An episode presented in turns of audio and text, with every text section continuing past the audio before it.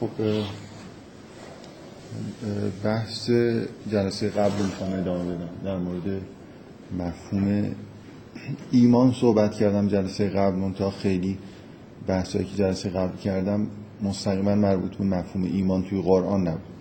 حالا می‌خوام یه یادآوری بکنم تو جلسه قبل چی گفته شد. یه خوردم یه چیزایی رو تکمیل کنم و بعد بیایم سراغ همین مفهوم واژه ایمان توی قرآن. شروع کردم در مورد واژه قرآن توی واژه ایمان تو قرآن صحبت کردن امروز تکمیل شد. بذارید من یه چیز یه مدار بامزه بگم. گاهگداری از این حرفا توی کلاس زدم. همین الان داشتم می اومدم رادیو داشته برنامه پخش می‌کرد. من زیاد برنامه نمی‌دونم رادیو اکثر سخنرانی هایی که تو تلویزیون پخش میشه در مورد مسائل مذهبی رو گوش نمی‌کنم بعضی هم گوش می‌کنم مثلا اگه تفسیرهای جوادی آمالی موقعی خونه باشم داره مثلا در حال پخش باشه حتما گوش می‌کنم ولی خب اکثر سخنرانی های مذهبی خیلی جالب نیستن. جالبن البته. نمونهش همین سخنرانی که الان گوش کردم. تو رادیو داشت در مورد دخالت یهود در قتل امام حسین و ماجرای کربلا یه برنامه پخش می‌کرد.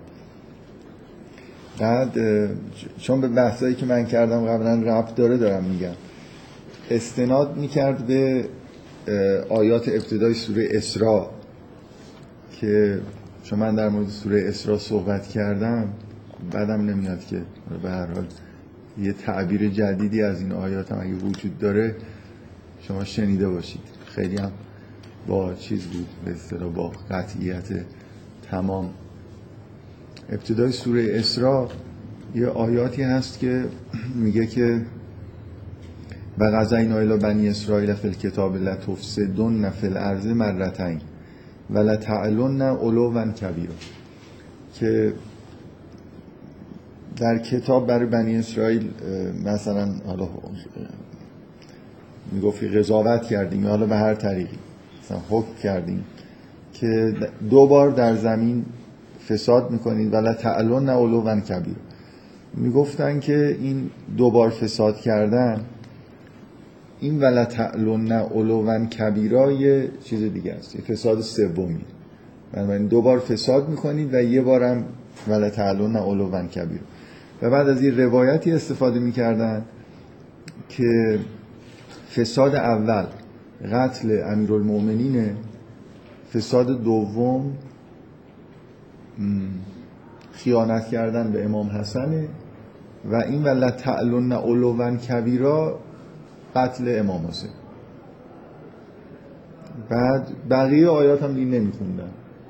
یعنی اون بقیهش که فیضا جا وعد و اولاهما به اسنا و ایناش اینا دیگه خیلی ظاهرا مربوط نبود. به هر حال یه روایتی می‌گفتم وجود داره که این سه فسادی که بنی اسرائیل در زمین ایجاد کردن و به قتل سه امام اول شیعه نسبت می‌دادن و بعد در مورد اینکه مسیحی هم یه دخالت هایی تو این کارا داشتن می‌گفتن که مسیحی هم چیزن دیگه. به هر حال همون یهود یه جورایی حساب میشن. برای اینکه یهود بودن که مسیحیت رو شکل دادن و مثلا تو انحرافش نقش بازی کردن و از این حرفا. حالا برای من برام جالب بود که چون نگفته بودم این نکته رو لاقل حالا که در مورد سوره اسراء صحبت کردیم شما یه همچین تعبیرهایی رو هم بدونید که وجود داره. من و می‌گفتن که این روایت توی المیزان هم نقل شده. من حقیقتش بحث روایی المیزان در مورد این آیات رو نن... نشیدم البته علامه طباطبایی اصولا نوع برخوردشون با مسائل روایی اینجوریه که تفسیرشون رو میگن. بعد روایاتی هم ذکر می‌کنن که معمولا بحث می‌کنن گاهی مثلا ممکنه بگن که روایت روایت درستی نیست یا اگرم درسته غالبا میگن که از نوع مثلا پیدا کردن یه مصداق برای آیات نه تفسیر آیه. برخوردشون معمولا توی استفاده از روایات این حالا اینکه این روایت رو اگه نقل کردن به چه عنوانی نقل کردن من نمی‌دونم. به هر حال دیگه اینجور بحثا متاسفانه هست. من واقعا یه بار در مورد اون آیه اولوالامر که توی کلاسی اشاره کردم بحث در مورد سوره نسا فکر می‌کنم بود. شما وقتی استدلالای ضعیف بیارید مخصوصا تو تفسیر قرآن برای تطبیق کردن و تطبیق کردن قرآن با عقاید فرقه‌ای و, و مثلا یه جوری معنی کردن حتی آیه طوری که با چیزی که می‌خوایم جور در بیاد وقتی این استدلالایی که رو قرآن می‌کنیم ضعیفن من فکر می‌کنم کل همین ماجرا میره زیر سوال. یعنی الان هر کسی این تعبیر رو بشنوه از این آیات ابتدای سوره اسراء اولا هیچ بشری نیست که اون آیات رو بخونه و این روایت رو نشنیده باشه و ذره ذهنش بره سمت اینکه این ماجرا ربطی به وقایع بعد از صدر اسلام بعد اینکه به سراحت مثلا فرض کنید شما یه همچین تعبیر عجیبی رو به یه آیاتی نسبت بدید حالا دو رو بکنید سه و بعدم بگید که مثلا فرض کنید که معنیش اینه و هیچ به روی خودتون هم نیارید که اون بعدش دو سه تا آیه دیگه هست که توضیح اینه که اون اتفاقایی که اونجا میفته چه چیزی در واقع بعدش گفته شده و اگر مثلا فرض کنید یه همچین واقعیتی وجود داره که اون, اون آیات در مورد این وقایع هست چه ارتباطی داره با اون حرفایی که بعدش زده میشه که کسانی رو بعدش بر علیه شما مثلا بعثنا علیکم یه قومی که نمی‌دونم علو بعثن شدیده اینا کی بودن؟ لابد مثلا بعد از سومیش اشاره به قیام مختار مثلا داره من نمی‌دونم. اولیش چی بوده؟ مثلا بعد از قتل امیرالمومنین چه اتفاقی برای یهود افتاده؟ و اصلا کل ماجرا این که یهود تو این ماجرا اصلا دخالت داشتن نداشتن. سند تاریخی داریم.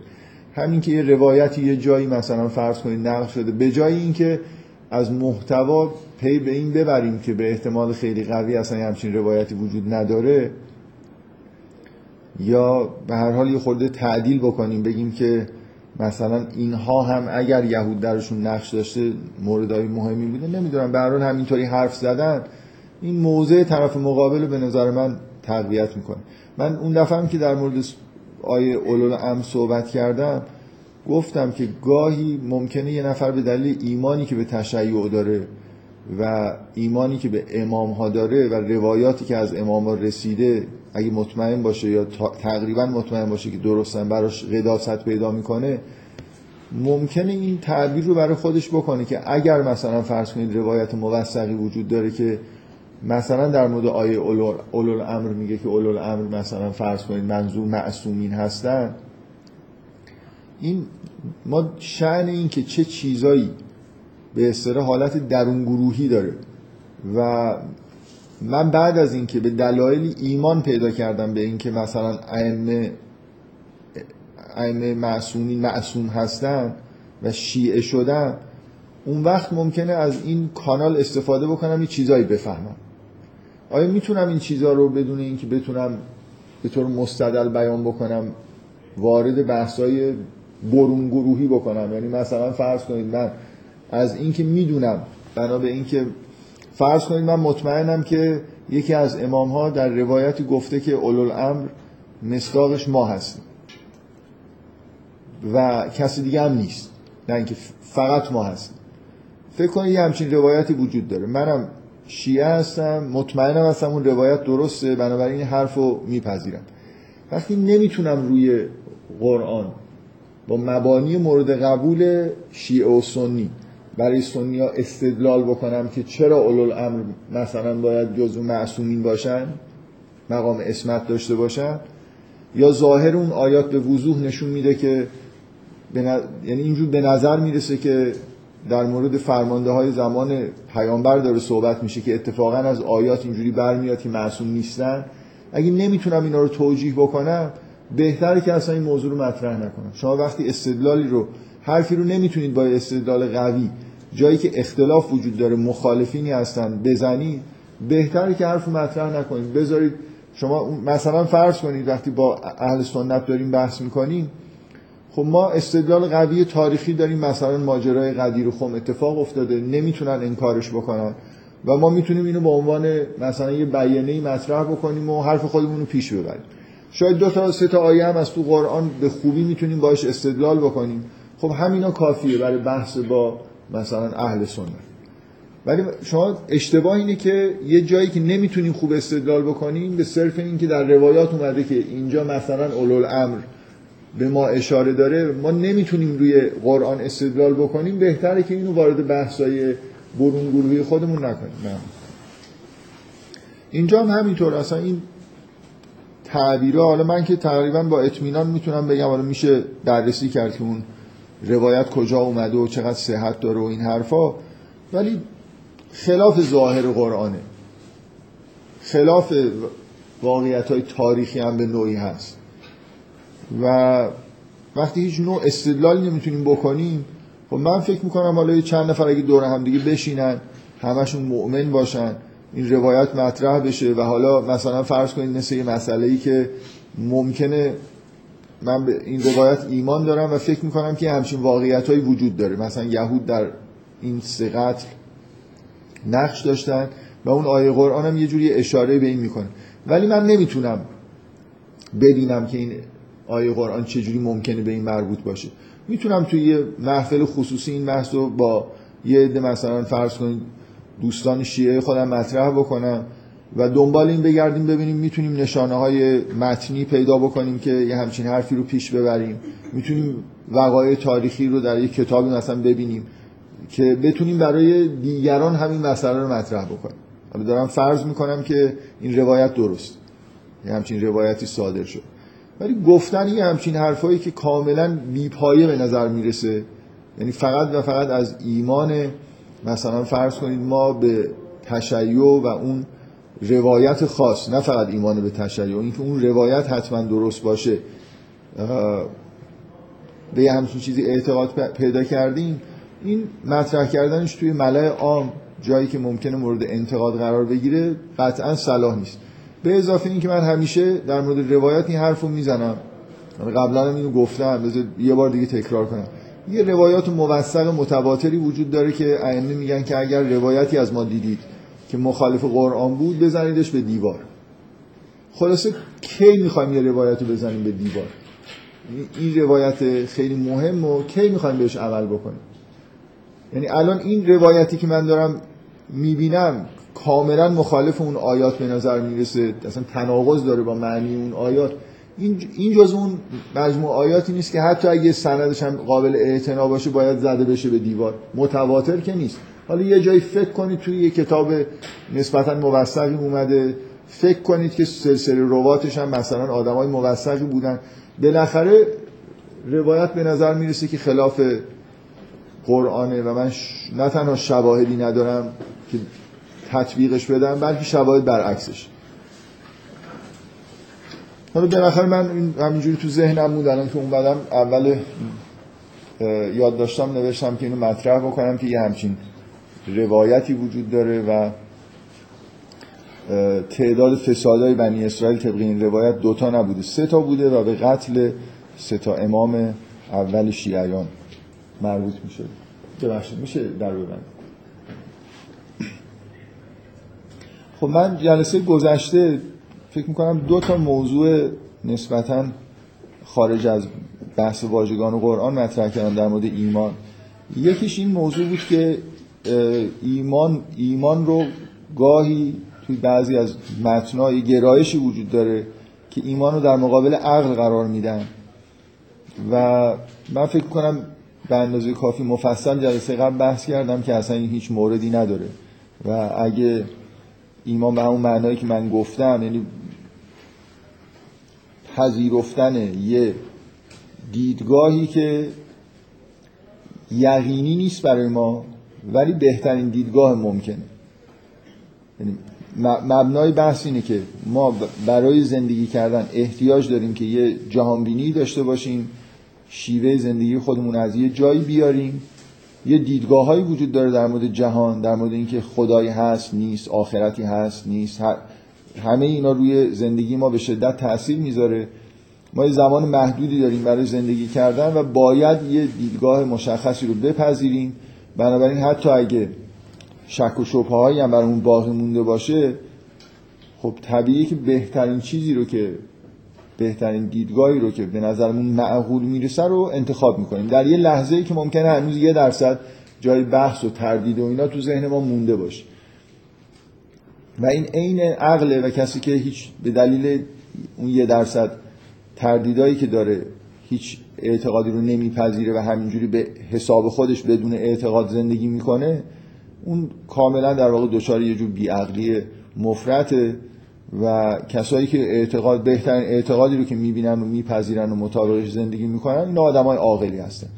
و این دقیقا عین عقله که من تردید خودم رو در یه لحظه ای کنار بذارم و در واقع ایمان بیارم به یه دیدگاهی مطابق شروع کنم زندگی کردم این نکاتی که من گفتم حالا به غیر از اون جنبه عمومی که داره که حالا بحثیه که مطرحه این نکته مهمی که در موردش هست اینه که اون ایده ای که میگن که در ایمان آوردن اراده وجود داره یعنی یه ایمان آوردن یه امر ارادیه به نظر من از همین بحثی که من کردم روشنه که اگه ایمان رو به این معنا بگیرید قطعا جنبه ارادی توش هست. یعنی من در یه لحظه ای اراده می‌کنم که ایمان بیارم. همینطوری ایمان به دست نمید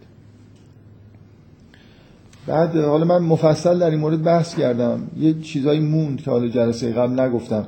می‌خوام یکی دو تا نکته در تکمیل این بحثا بگم و نکته دومم اگه یادتون باشه این بود که من روی این در واقع تاکید کردم که یه تفاوت بین ایمان و علم رو معمولا از اینجا در واقع میگم با هم دیگه تفاوت دارن که ایمان حتما در یه حدیه مثل یه درجه قوی از علمه که منجر به عمل میشه. یعنی تاثیر توی عمل کردن ما می‌ذاره. من جفت اینا رو یه جوری توضیح دادم سعی کردم بگم که با محتوایی که توی قرآن از ایمان می‌بینیم سازگار. همین که ایمان جنبه ارادی داره. مثلا امر میشه به اینکه ایمان بیارید و از طرف دیگه ایمان قطعا نتایج عملی داره. شما یه تعداد زیادی صفات نیک برای کسانی که ایمان آوردن می‌بینید.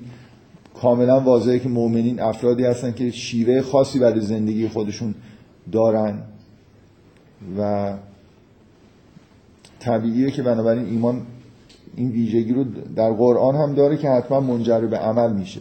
ایمانی که منجر به عمل نشه اصلا ایمان نیست.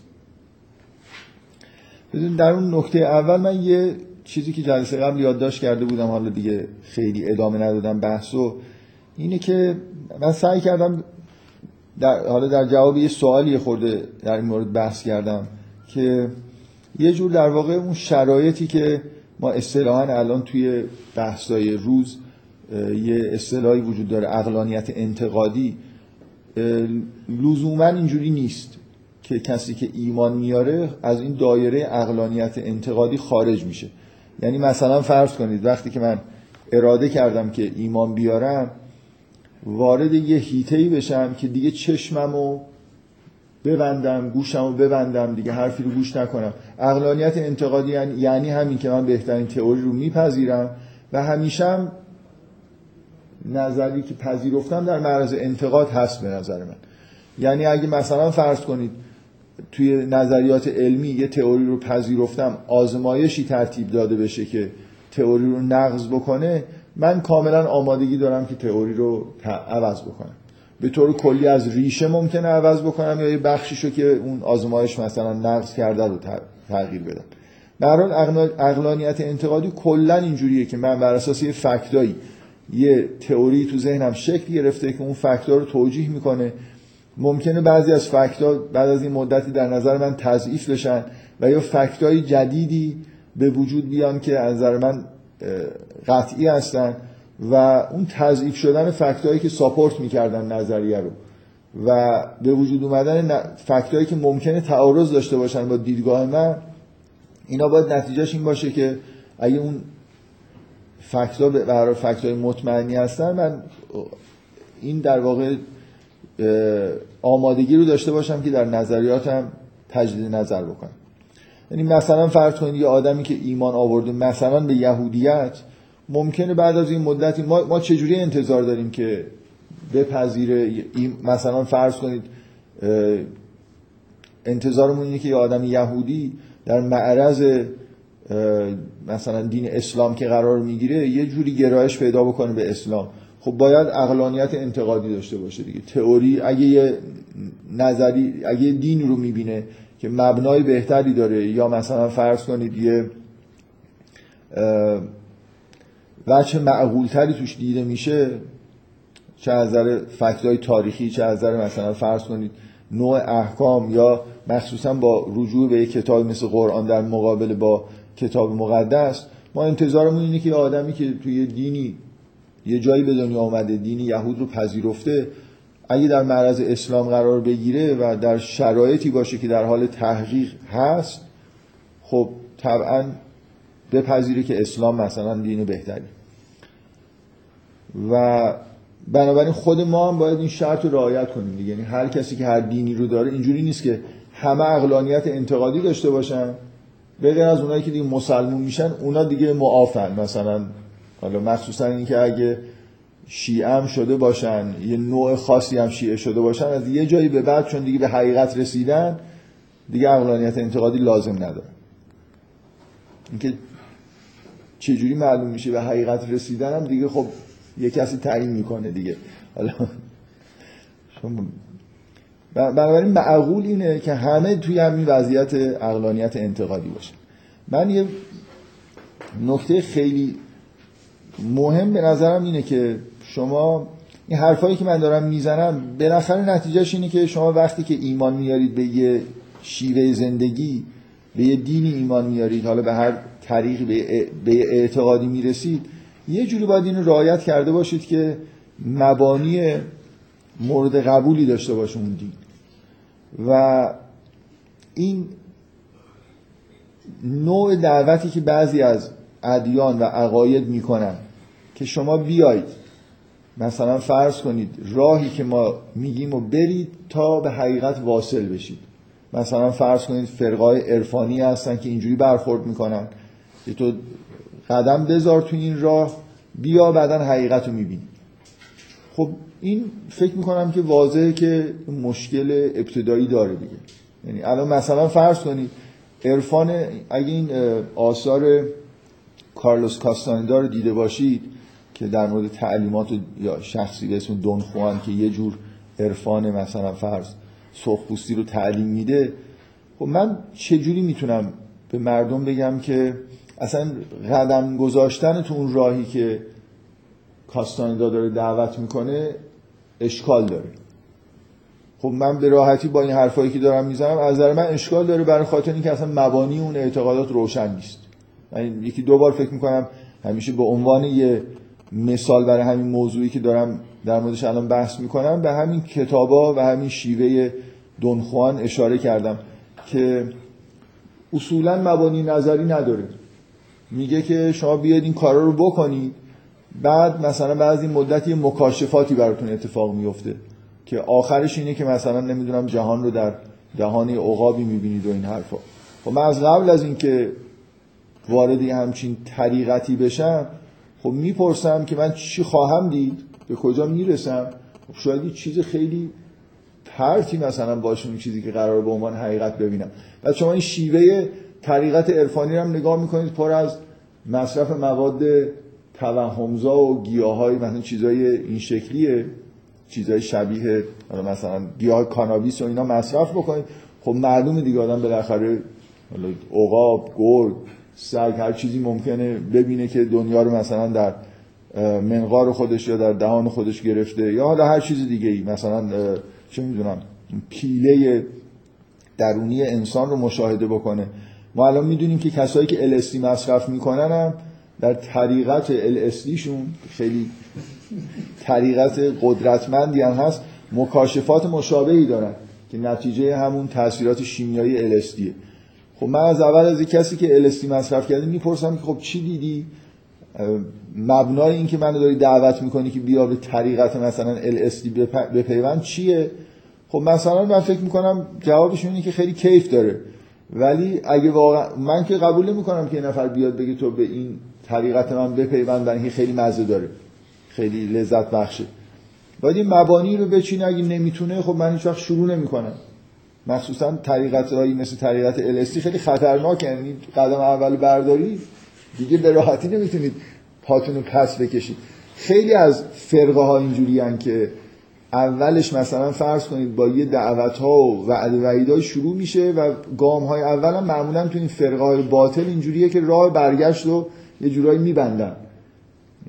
یعنی مثلا فرض کنید یک کارایی از شما می‌خوان یه جور مثلا تعهداتی شما می‌دید که دیگه بعدا جدا شدن ازش ممکنه سخت باشه. به هر حال هیچ راهی نداره به غیر از اینکه ما اینو بپذیریم. که درسته که ببینید یه نکته که اینجا وجود داره اینه.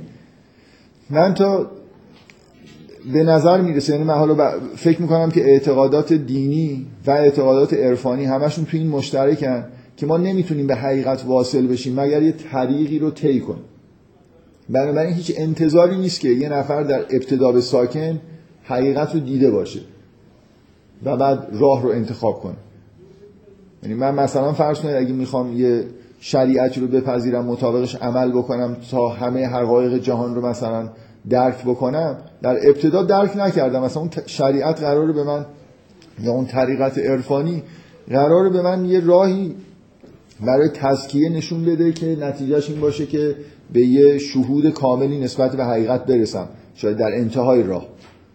ولی موضوع اینه که الان شما اگه مثلا فرض کنید در مورد عرفان اسلامی یا در مورد شریعت اسلام و حقایقی که قرار ما بهش برسیم که اصلش درک توحید و وجود آخرت و ایناست ما قبل از اینکه کسی وارد این طریقت بشه مبانی خوبی داریم برای اینکه توضیح بدیم که این حقیقت جهان هست. یعنی مبانی به اصطلاح عقلی که حالت بین الاذهانی داشته باشه داریم. ممکنه یه نفر با مثلا فرض کنید گوش کردن حرفایی که در مورد حقیقت توحید در همین حالت بین الاذهانی حقیقت توحید رو لمس نکنه. ولی می‌تونه یه شمای کلی از اینکه داره یه چیز وارد یه راهی میشه که به این نتیجه معقولی قرار ختم بشه. اگه همچین حسی داشته باشه خب موجهه که این راه شروع بکنه. ما حتی باید برای شیوهی که توی طریقت و شریعت اعلام می‌کنیم هم یه توجیهات معقولی داشته باشیم. یعنی مثلا فرض کنید یه طریقتی که دعوت می‌کنه به اینکه بیا کانابیس مصرف کن تا حقیقت رو ببینی خب این همینجوریش هم اگه فرض کنید که یه نفر بگه اگه کانابیس مصرف کنی وحدت وجود و توحید رو می‌بینی. بازم من یه خورده همچین شک دارم که چجوری وارد این راه بشم. چه ربطی بین کانابیس مثلا مصرفش با توحید هست؟ شاید گیاه دیگه مصرف بکنم به شرک برسم. خلاص اینجور طریقتان باید یه جور معقولیتی داشته باشن دیگه. یه مقدار اقلانیت در ابتدای راه لازمه. هم بنابراین من در شروع راه لازمی که از عقلم استفاده بکنم هم چک بکنم که اون شمای کلی که از حقیقت داره ترسیم میشه توی یه فرقه خاصی که دارم سعی می‌کنم مطابق با راهنماییشون عمل بکنم شمای کلی شمای درستیه معقوله. و همین که راهی که دارن جلوی پای من می‌ذارن تا حدودی معقوله. و هیچ انتظاری هم نباید داشته باشم. نکته ای که من دارم میگم اینه. انتظار نباید داشته باشم همه این چیزها رو صد درصد چک بکنم. اگه من همه چیزو می‌تونم صد درصد چک بکنم که دیگه یه جورایی انگار به حقیقت واصل شدم دیگه. بالاخره ممکنه یه تردیدایی باشه. ولی راه زندگیمو بالاخره انتخاب می‌کنم با حد اکثر عقلانیت. این این عین عقلانیت این چیزایی که من دارم میگم. اگه فکر می‌کنه یه نفر جوری دیگه ای میشه و من باز تاکید می‌کنم بی ترین آدم کسیه که به دلیل شک و شبههایی که وجود داره هیچ راهی رو انتخاب نمی‌کنه و همینجوری زندگیشو فکر می‌کنه که داره مطابق با عقل رفتار می‌کنه و فکر می‌کنه که راهی انتخاب نکرده. در حالی که بالاخره داره زندگی می‌کنه و بنابراین از یه طریقتی داره پیروی می‌کنه که نهایتا زندگیشو نگاه کنید می‌بینید که انگار به یه چیزایی اعتقاد داره. بر اساس یه چیزی داره زندگی می‌کنه. و یه نکته دیگه این که این بحثایی که توی اقلانیت انتقادی مثلا به اون معنای پوپریش هست که خب به هر حال با اون حرفاست که این یعنی توی فلسفه علمی که این حرفا مطرح شده و حالا بعدا تعمیم داده شده به کل مسئله کشف حقیقت توی فلسفه به طور کلی معمولا توی فلسفه علم یه چیز خیلی روشنی وجود داره. اونم اینه که تئوریا با تجربه تایید یا تکذیب میشن.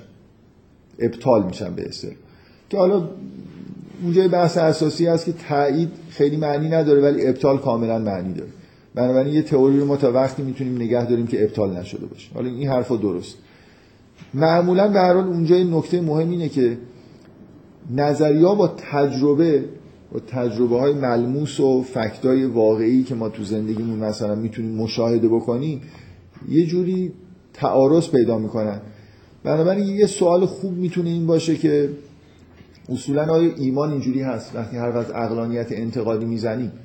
آیا اینطوری هست که ایمان اصولا با تجربه یه جوری در تعارض باشه؟ اگه ایمان مثلا فرض کنید جنبه های فلسفی و کلی داره ممکنه که با هیچ تجربه هم در تعارض نباشه. شما فکر می‌کنم که اینو حس می‌کنید که خیلی آدمایی که به یه اعتقادات واهی معتقد شدن. از مسائل دینی گرفته تا مثلا فرض کنید حتی مسائل سیاسی. غالبا اینجوریه که انگار تجربه وقایعی که اتفاق میفته هیچ ایمانشون متزلزل نمی‌تونه بکنه.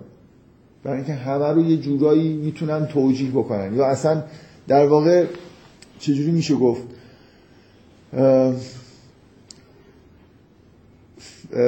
وقتی که غرق در یه نوع نگاه خاصی به جهان هستن یه سری فکتار رو نمی‌بینن. یا جور دیگه می‌بینن تعبیر می‌کنن. طوری که با ایمانشون در تعارض نباشه. مثلا انت... مثلا فرض کنید یه آدمی که اعتقاد به خدا داره ممکنه هیچ وقت تجربه ای تو زندگیش پیش نیاد که تئوریش باطل بشه. مثلا شما می‌تونید یه تجربه بگید که یه نفر که ایمان به خدا داره ایمانشو از دست بده و یه جور معقولی مثلا یه فکتی مشاهده بکنه که معنیش این باشه که خدا نیست. فکر می‌کنم آدمایی که مؤمن هستن به نوعی بالاخره با هر فکتی هم که مواجه میشن مثلا فرض کنید فکت چی می‌تونه باشه؟ مثلا از نوع وقوع شر در عالم باشه مثلا ایمان به خدا معنیش این باشه که یه مدبر حکیم و کاملی هست که جهان رو خلق کرده و داره اداره می‌کنه.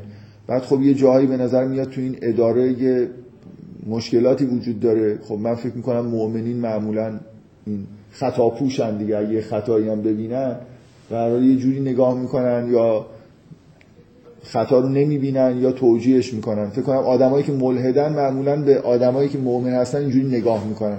کسایی که هیچ وقت ایمانشون با وقایعی که می‌بینن و اتفاقایی که میفته متزلزل نمیشه. بفرم ماجرایی که درباره ابطال پذیری به طور عام هم همین حرفو می‌زنن. که یعنی بعد از کوپل بعد این حرفو زدن که واقعا انقدر تیغ ابطال تیغ تیزی نیسته.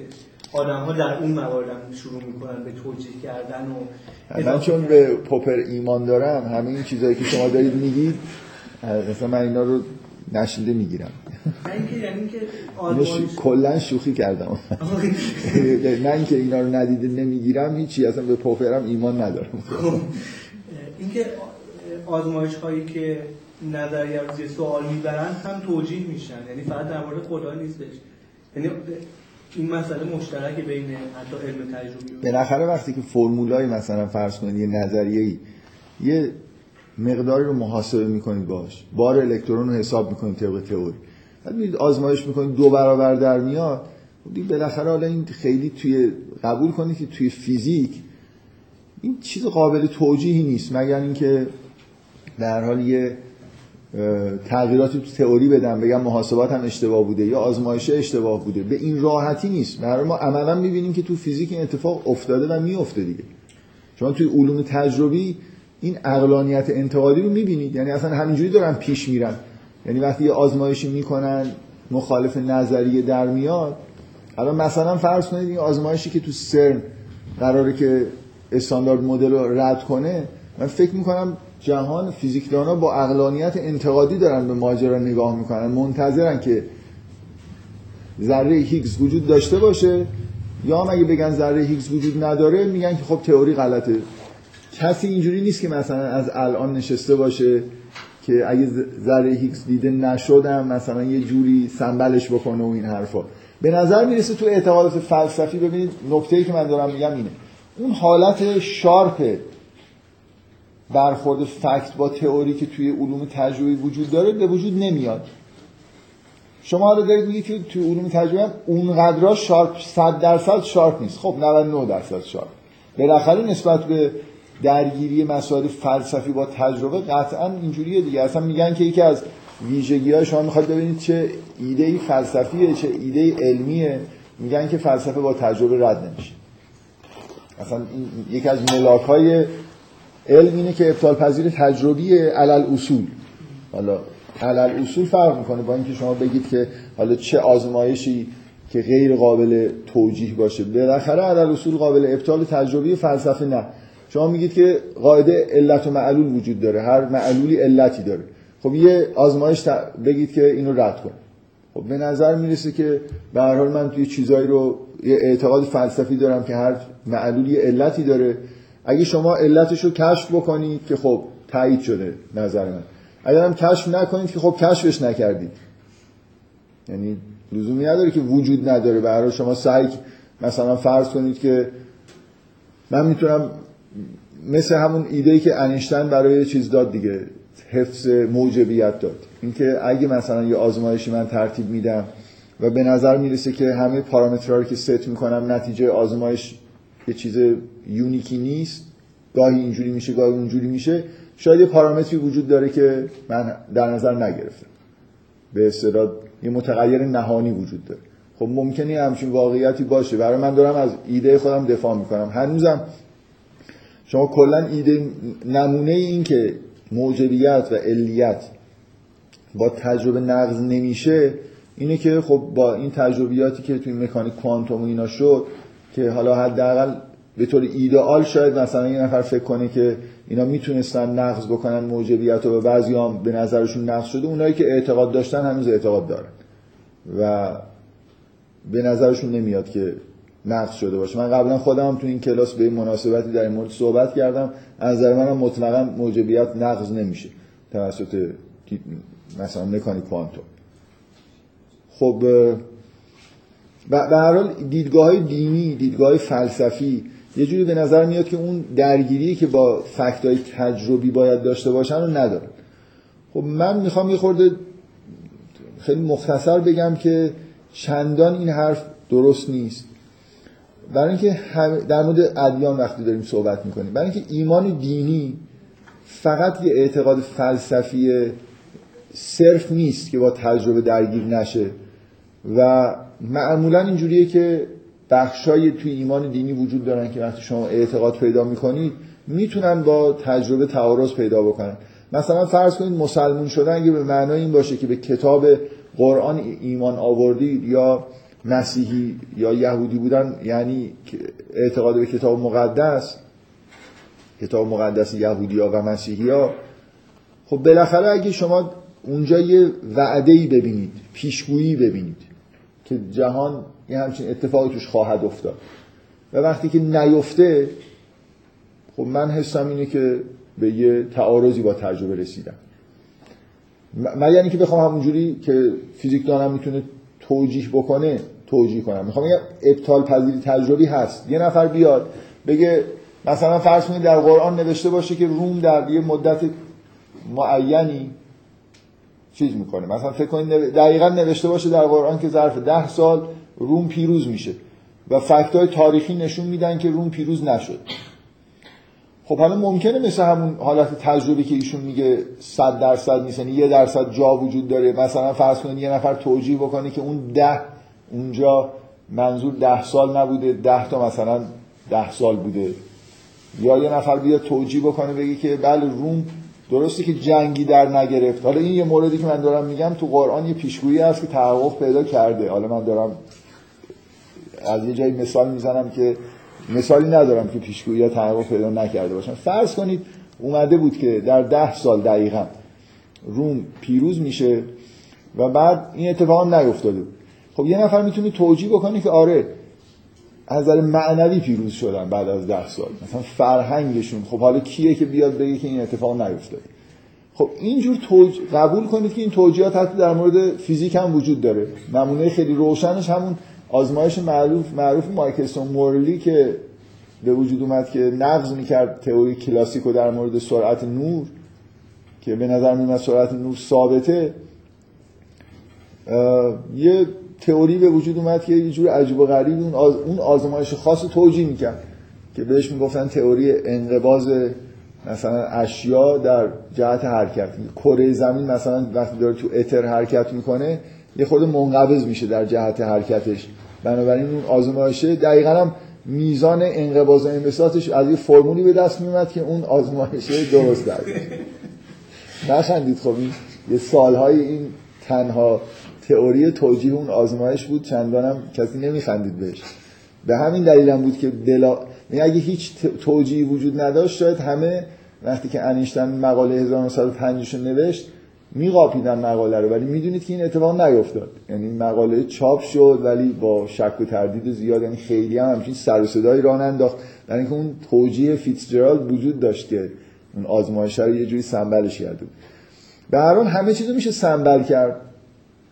چه حتی آزمایش فیزیکی رو چه برسه وقایع تاریخی یا وقایعی که تو زندگی من اتفاق میفته.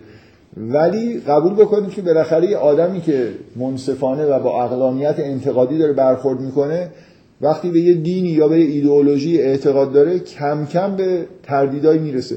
این توی باورهای سیاسی و اجتماعی ما هم صادق مثلا فرض کنید یه آدمی که مارکسیست شده خب حالا بالاخره کتابای مارکسیستی خونده و یه دیدگاهی نسبت به اینکه جهان بشه سمتی داره میره پیدا کرده که همه دارن کمونیست میشن و برای انقلاب و کارگری و اگه الان واقعا یه نفر به این چیزا اعتقاد داشته باشه شما یه خورده در اقلانیت انتقادی شک نمی‌کنید من یه بار به این اشاره کردم یادم نیست توی چه جلسه ای اون ور یا این ور که یه مقاله جالبی من خوندم که تو دهه هفتاد یه کمونیست فرانسوی نوشته که اساس مقاله اینه که دیگه اصلا طبقه کارگر وجود نداره. یعنی حرفش اینه که باید یه اصلاحاتی توی نظری مارکسیستی بشه. حرفش این نیست که مارکسیسم رو بذاریم کنار. که اون چیزهایی که دیگه مارکس می‌گفته و سنتی مارکسیستا بهش اعتقاد داشتن ظاهرا نمیشه. حرف اساسیش هم اینه که اصلا طبقه کارگری دیگه وجود نداره به اون معنای مثلا زمان مارکس حالا بخواد انقلاب بکنه و نمی‌دونم حکومت کارگری تشکیل بده. خب یه آدم معقولیه که داره با واقعیت ها به واقعیت های ملموسی که می‌بینه سعی می‌کنه تئوری های خودش رو چیز کنه دیگه برای خب خیلی آدمایی هم ممکنه آدمای نامعقولی ان آدمای حزبی. یه موقعی مثلا سخنرانی های تندی کردن یه حرفایی زدن حالا براشون سخت بگن همش چرند بود و دیگه نمیشه. و تا پای جان وایسن همه فاکتور توجیه بکنن که آقا اون حرفایی که من زدم درست قبول بکنید که حتی تو مسائل سیاسی اجتماعی که خیلی پیچیدن و مسائل اعتقادات دینی ما وقتی که دست پیدا می‌کنه اعتقادات دینی از نوع اعتقاد مثلا فقط به واجب الوجود به معنای فلسفی نیستن. همراه با یه به شما یه شریعتی داده میشه و وعده داده میشه که بالاخره وقتی که به این شریعت عمل بکنید این کارا رو نکنید این کارا رو بکنید به یه چیز خوبی می‌رسید. حالا یه نفر ممکنه تمام زندگیش صادقانه کارهایی که نباید می‌کرده رو نکرده کارهایی که باید می‌کرده رو کرده و به هیچ چیز خوبی هم نرسیده. حالا همیشه خب این شک و شبهه وجود داره که چقدر اون کارهایی که باید انجام می‌شد و خوب انجام داده. بالاخره در قرآن مثلا اومده یا ایها الناس تقوا ربکم ببخشید یا ایها الناس عبدوا ربکم لعلکم تتقون. عبادت بکنید ربکم الذی خلقکم والذین من قبلکم لعلکم تتقون. اگه عبادت بکنید به تقوا می‌رسید. حالا یه نفر عبادت کرد و به تقوا نرسید. ایمانش به غیب قوی نشد و اون ویژگی هایی که باید پیدا نکرد. خب می‌تونه بالاخره تردید بکنه. ممکنه خودش بعد عمل کرده ممکنه تئوری غلط باشه. بالاخره این یه فکته. که اگه نخواد مثلا خودش رو فریب بده اگه به همچین وضعیتی رسی خب می‌تونه بشینه دوباره مجددا بررسی بکنه. حالا ممکنه شواهدش برای درست بودن نظریه اونقدر قویه که یه همچین فکتی به کل ایمانش صدمه نرسونه یا نه مثلا شواهدش اونقدر قوی نیست و به ایمانش صدمه میرسونه میره یه چیز دیگر رو امتحان می‌کنه. نمی‌دونم. به هر حال نکته اینه که من می‌خوام بگم امکان این که شما وقتی به یه دین به یه ایدئولوژی سیاسی اجتماعی اعتقاد پیدا کردید با یه واقعیت های درگیر بشه توی زندگی خصوصیتون تو زندگی سیاسی اجتماعیتون قطعا وجود داره. همونطوری که علم درگیر میشه منتها اون شارپ بودنش کمتره. فکتا اون مقدار که مثلا فرض کنید یه فکت توی آزمایش فیزیکی اینه که این آزمایش اگه من ترتیب بدم این پدیده رو می‌بینم. ذره هیگز رو به این شکل تئوری به من میگه که اگه این آزمایش انجام بشه این ذرات رو به همچین شتابی برسونم با همچین سرعتی به هم دیگه بزنم یه همچین اثری رو مشاهده می‌کنم که نشون دهنده وجود یه ذره است. خب میرم این کارو می‌کنم و مشا... اون اثر مورد نظر رو مشاهده نمی‌کنم. بنابراین تئوریم غلطه. حالا ممکن یه آدم مثل فیتزجرالد پیدا بشه بگه اون مثلا لحظه ای که این آزمایش انجام شد به این دلیل یه تئوری یه چیزی به اضافه بکنه به تئوری. بگه که آره به این دلیل ذره وجود داشت ولی دیده نشد. و خب خیلی هم ممکنه به کل نظریه شک بکنه. به هر حال من نکته که جلسه قبل می‌خواستم بگم و نگفتم اینه که به نظر من ایمان دینی ایمان سیاسی همه اینا یه جوری ابطال پذیر تجربی هستن ولی نه به اندازه علم.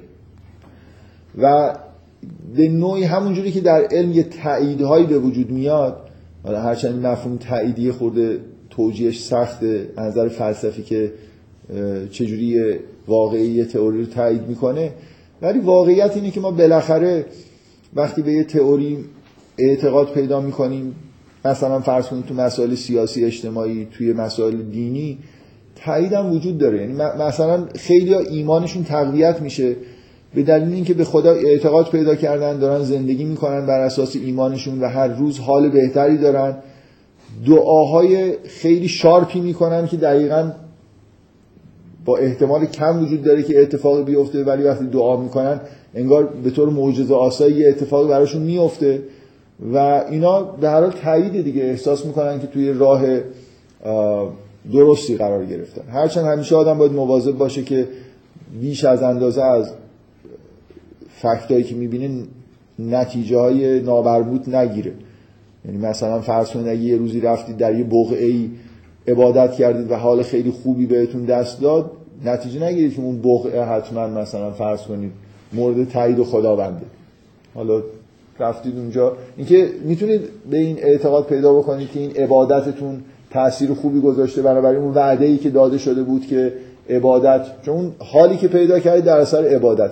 حالا اینکه اون مکان یا زمان مثلا فرض کنید یا اون آدمی که به شما گفت که برو اونجا عبادت بکن شاید آدم نادرستی باشه. شما رفتید عبادت کردید. اینکه حالا بنده و مثلا مطیع یا آدمی بشید که این دستور رو به شما داده اینا یه خورده اضافه نتیجه گرفتن دیگه. حالا من در حال این اینا هم جز عقلانیته. چجوری فکتایی که به نظر می‌رسه تعارض داره چجوری برخورد بکنیم باش و فکتایی که به نظر می‌رسه تایید می‌کنه چجوری باش برخورد بشه ولی من این حرفا رو دارم می‌زنم برای اینکه این نکته روش تاکید بکنم که اون مفهوم کلی اقلانیت اعتقادی در مورد ایمان آوردن به عقاید دینی سیاسی اجتماعی در همه موارد وجود داره و آدم باید سعی کنه اون اقلانیت رو بپذیره. من این دو تا آیه‌ای که فکر می‌کنم آیه های مهمی هستن یکی در سوره یوسف در بخش انتهای سوره یوسف این آیه هست که میگه که ادعو الله علا بصیرت انا و من تبع که دعوت به سمت خدا علا بصیرت یعنی این مثل همینه که من میگم از اولش اینجوری نیست که چشمتو ببند دنبال من را بیفت. چشمتو باز کن دنبال من را بیفت. ببین مثلا من حرفم اینه حقایق اینم این کارا رو بکن به اینجا می‌رسی. این که نمی‌دونم همینجوری چشمتو ببند بیا این گیاهو دود کن. به نمی‌دونم حقیقت جهان می‌رسی دعوت قرآن اینجوری نیست. دعوت قرآن همون علا بصیرتن هست و روی اینم بارها تاکید میشه که حقایق روشنی رو داریم میگیم راه روشنی رو داریم نشون میدیم.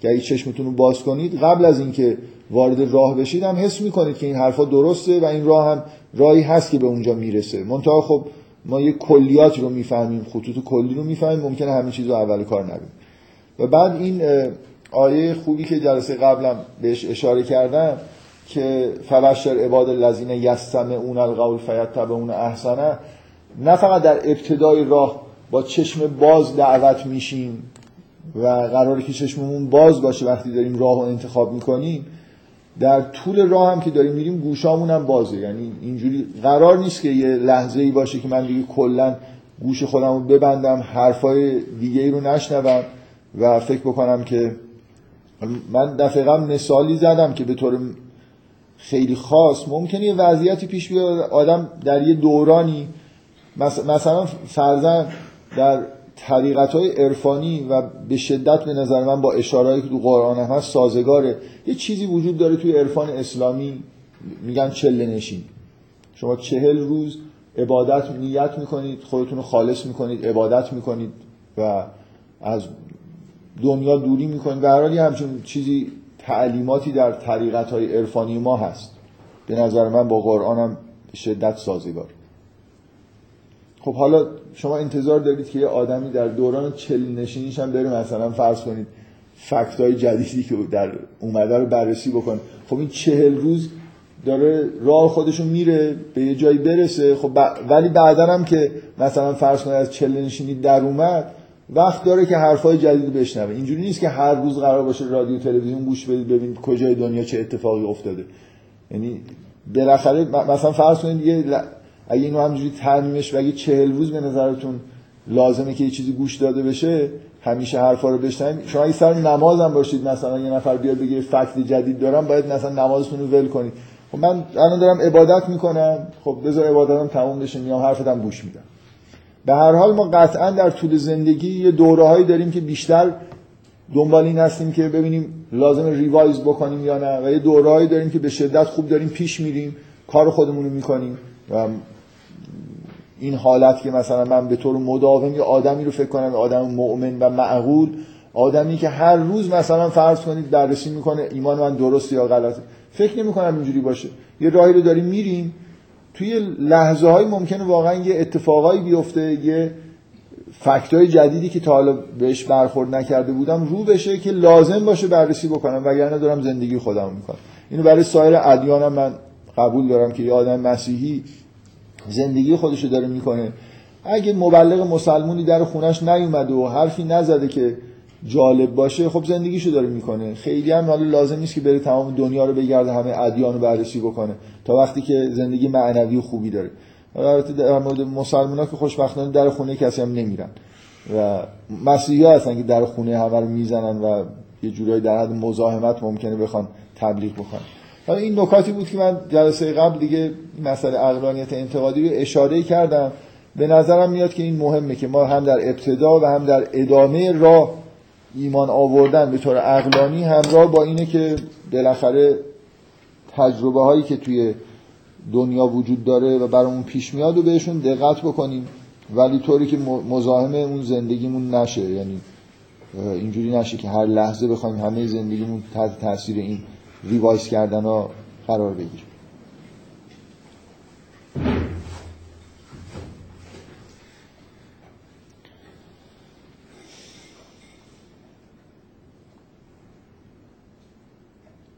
من یه مکسم برای اینکه یه چیزی اینجا نوشتم نمی‌تونم بخونم ولی می‌خونم ولی نمی‌فهمم یعنی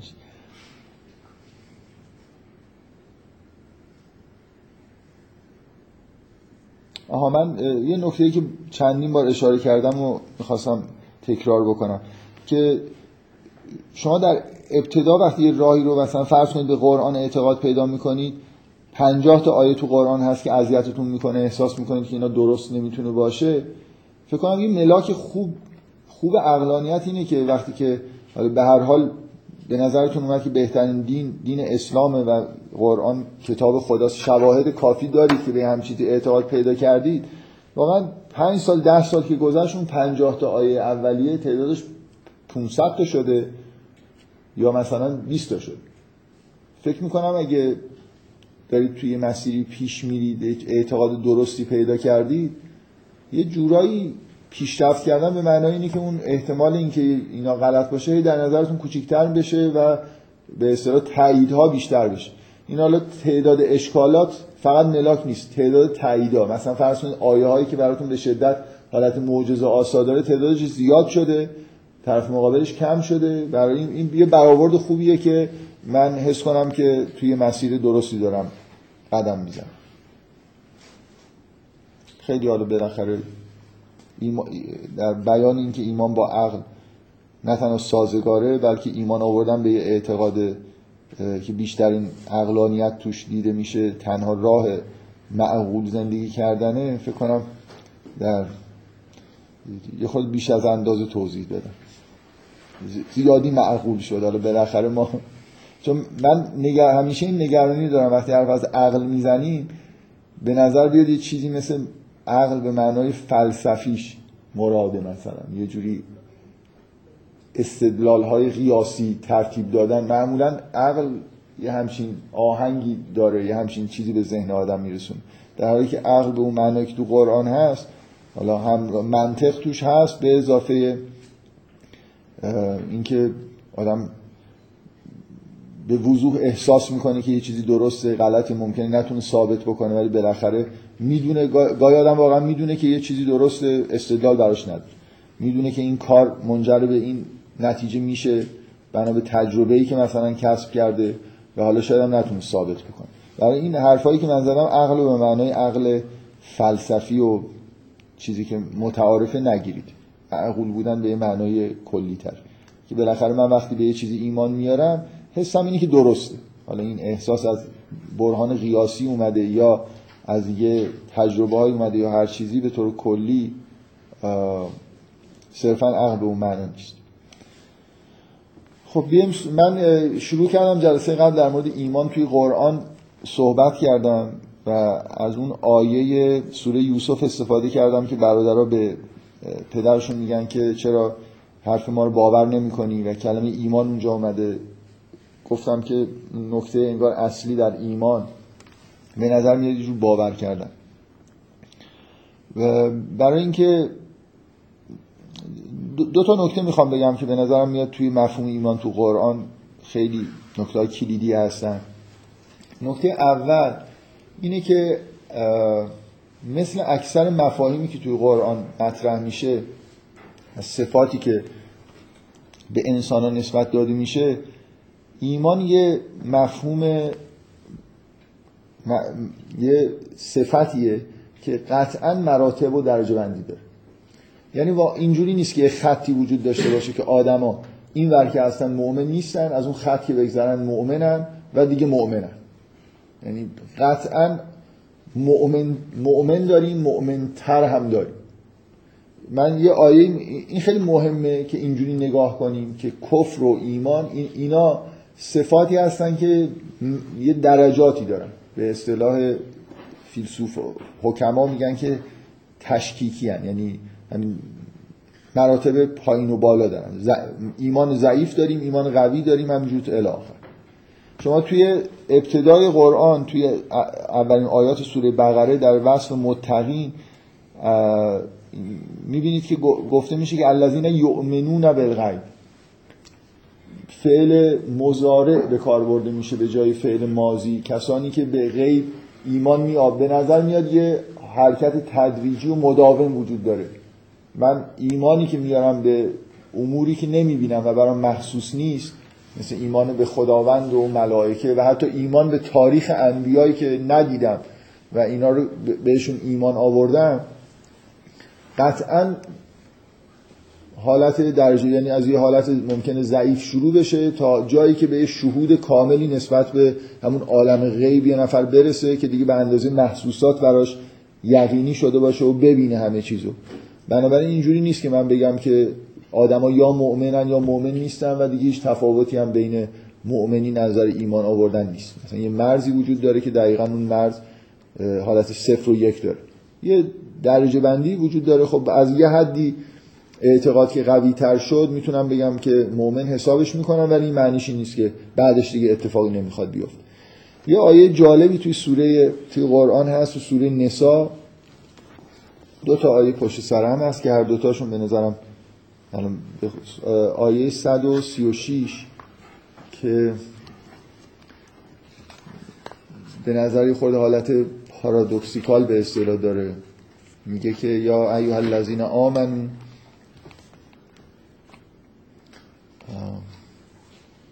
یا ایها الذین آمنو آمنو ای کسانی که ایمان آوردید ایمان بیاورید یا ایها الذین آمنو آمنو بالله و رسوله و الکتاب الذی نزل علی رسوله و الکتاب الذی انزل من قبل. و من یکفر بالله و ملائکته و کتبه و رسوله و الیوم الاخر فقط زل زلالا بعید. اینکه به ای کسانی که ایمان آوردید ایمان بیارید. به خدا و رسول و کتابی که به شما نازل شده و کتابی که قبلا نازل شد. خب یه آدمی که ایمان آورده یعنی وارد جرگه مؤمنین شده به خدا اعتقاد پیدا کرده به روز قیامت اعتقاد پیدا کرده به رسالت پیغمبر اعتقاد پیدا کرده ولی انگار کار تموم نشده. این ایمان می‌تونه دوباره امر میشه به اینکه ایمان بیاورید. به خدا رسول و کتاب. مثلا میزان ایمانی که من به کتاب دارم ممکنه در طول زمان به شدت افزایش پیدا بکنه. ممکنه به معنای واقعی کلمه الان ایمان آوردم به طور کلی ولی به کتابی که قبلا نازل شده چندان ایمان نیاوردم. این می‌تونه تقویت بشه به اون کتابم ایمان بیارم. الان شما ایمان دارید به کتاب الذی انزل من قبل؟ ان الذین بله.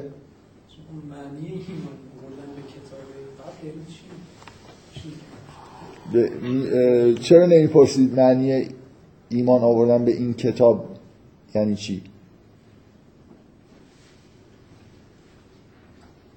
الان شما به قرآن ایمان دارید یعنی چی؟ به نظر یعنی یه پیشفرض وجود داره که مثلا ما نریم کتابای قبلی رو بخونیم. ما تو این کلاس این پیشفرض قبول نداریم. همش به مردم میگیم. همش به مردم میگیم بریم برید بخون. یعنی ایمان آوردن در واقع مبتنیه برای اینکه برید بخونید و ایمان بیارید بله؟ آره خب یعنی کلا قرآن این فضای قرآن اینجوریه که اون کتاب تورات هم نور و حقیقتی توش بوده و هنوزم هست. یعنی اینجوری نیست که چون, چون یه تحریف هایی شده کلا بذاریدش کنار. ستایش میشه توی قرآن از آدمایی که زمان پیغمبر هستن اهل کتابی که اون کتاب رو می‌خونن. بنابراین اون کتاب دیگه از اون موقع تا که تغییری چندانی نکرده. ما اسناد و مدارک کافی داریم که مثلا نسخه های قدیمی تورات. تحریف که قرآن میگه تحریف شده میگه قسمت های زیادش رو مخفی کردن کلماتی رو تغییر دادن این که شکی نیست. ولی این معنیش این نیست که ما کلا قهر بکنیم بگیم خب چون خود دست خورده مثلا دیگه یه حسی کلا مسلمان دارن که این کتاب اوناست دیگه. این کتاب ماست اون کتاب اوناست و سراسر قرآن این نقض میشه. این معنی نداره که اون کتاب اوناست ما یکی هستیم و اون کتاب هم خدا نازل کرده. حالا با یه اعوجاجایی اینجوری نیست که گمراه کننده باشه. مثلا الان شما برید مثلا یه آدمی بره اونو بخونه هیچی گیرش نره. من گاهی یه چیزایی از توی تورات و اینا میگم که ببینید که آدم چیزای خوبی گیرش میاد واقعا بخشایی از تورات و انجیل وجود داره که خیلی خوبه خوندنش فکر می‌کنم. برای حتی عموم ها. حالا بعضیا میگن که این حرفا برای عموم گفته نشه بهتره مثلا خواص برن بخونن. ولی واقعا من فکر می‌کنم بخشایش خوبه. حداقل مسلمونا که این آیات رو می‌بینن میگن تحریف شده بعضی جاش خوبه بعضی جاش بده. اون جای خوبش رو چاپ کنن بذارن مسلمونا بخونن دیگه. مزامیر داوود که دیگه چیزی نداره توش. البته خب داوودی خود آواز و اینا میخونده اشکال داره. خیلی تو دعاهاش که مثلا حرف از موسیقی و اینا هست. نه حرف از موسیقی هست. و شاید به همون دلیل اونا. حالا اونا هم یه نفری ترجمه ای بکنه اونا هم تغییر بده اشکال نداره. ولی این ارتباط مسلمونا با کتاب این حالت قهری که انگار این کتاب اوناست. کتاب ما نیست خیلی زشته. خیلی قرآن فضاش اینجوریه که اون کتابم کتاب. مثلا شما به عنوان من یه بار این حرف زدم یه بار دیگه بگم. واقعا به عنوان آدمی که خدا رو پذیرفتید به وحی اعتقاد پیدا کردید و می‌دونید که خداوند با موسی پیامبران بنی اسرائیل حرف زده توراتی وجود داشته که قرآن میگه توش نور و هدایت برای مردم بوده.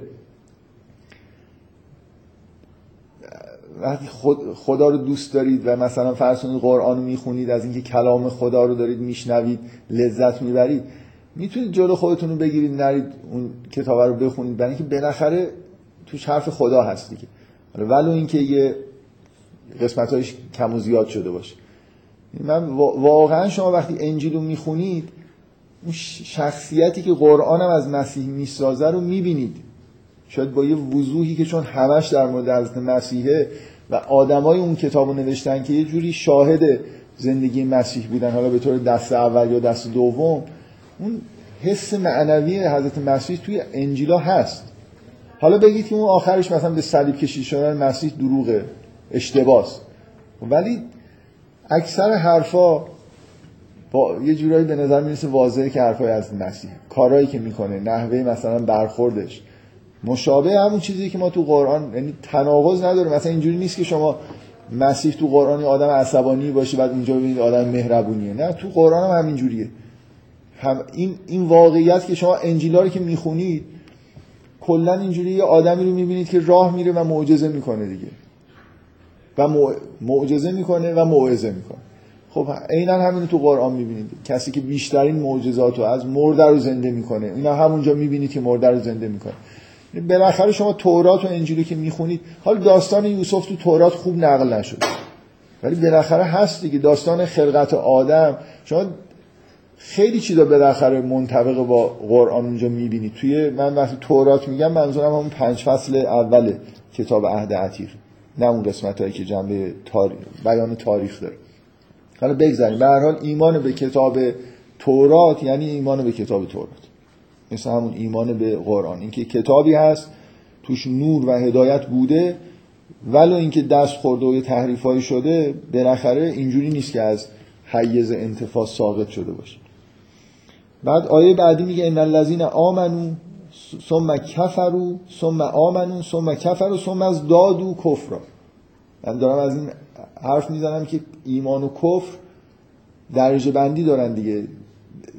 ایمان آوردن کافر شدن ایمان آوردن کافر شدن و این دفعه کفرشون رو زیاد کردن. من این همین حرف من می‌تونم بزنم دیگه. مثلا فرض کنید ایمان این نفر زیاد شد. بله. فزادت هم مثلا ایمان. آره. عینا این زیاد شدن در مورد ایمان هم توی قرآن میاد. یه چجوری فکت هایی دیدن و ایمانشون زیاد شده. چرا؟ چون گفته شده بود بهشون که همچین اتفاقی میفته اتفاق افتاده و یه جوری در واقع به ایمان بیشتری رسیدن همونطوری که شما این دقیقا اینه که تجربه های زندگی ما می‌تونن روی کم و زیاد شدن ایمان ما تاثیر بذارن. هر چیزی که روی زیاد شدن تاثیر می‌ذاره اصولا رو کم شدن هم می‌تونه تاثیر بذاره. علل اصول بفهم یه تعبیر دیگه هم شاید بشه این مثلا ای کسانی که ایمان تا الان ایمان آوردید از الان بعد ایمان بیارید. یه جوری ایمان رو مثل فرض کنید نفس کشیدن در نظر یه کسانی که تا الان نفس کشیدید باز هم نفس بکشید. یا یه کسی مثلا این بار رو هم کردید. یعنی یه کاری نباشه که انگار مثلا مدرک رو گرفتین دیگه دیگه همیشه اینو داریم مثلا. یعنی کسی که ایمان آورد یعنی به همون تعبیری که میگیم ایمان خودتون رو حفظ کنید. یه جور آره حفظ کنید. یعنی دوباره برای خودتون مثلا ثابت کنید که این ایمان درسته یعنی همچین چیزی یعنی هر از جنگایی مثلا فکر کنید دوباره آره ایمان ایمان واقعیه مثل ایشون تعبیرشون اینه که مثلا آیه رو اینجوری معنی بکنیم. مثل این مراسمی که توی بعضی از ادیان مثل مسیحیت ما هم همینجور این حالت رو داریم دیگه که یه اعتقادنامه ای رو مثلا سر صبح دوباره بخونن برای خودشون. و شما می‌خواد بگید که لزوما اونجا به معنای درجه بندی ایمان نیست. حالا اونم یه تعبیره می‌دونم حالا من برای ادامه آیه که به زیاد شدن کفر اشاره می‌کنه یا جاهای دیگه که به زیاد شدن ایمان اینا به وضوح به معنای اینه که ایمان کم و زیاد میشه. ایمان کم داریم ایمان زیاد داریم. حالا حتی اگه تعبیر شما رو در مورد اون آیه بپذیریم بالاخره اون چیزی که من دارم میگم تو قرآن به اندازه کافی براش دلیل وجود داره. حالا یه خورده تعبیرتون چیز دیگه خورده پذیرفتنش. آره من فکر می‌کنم چیزی که من دارم میگم به نظرم طبیعی تره ولی اونم که به جای اینکه گفته بشه که ایمانتون حفظ بکنید همینجوری گفته شده که ایمان بیارید. حالا بالاخره.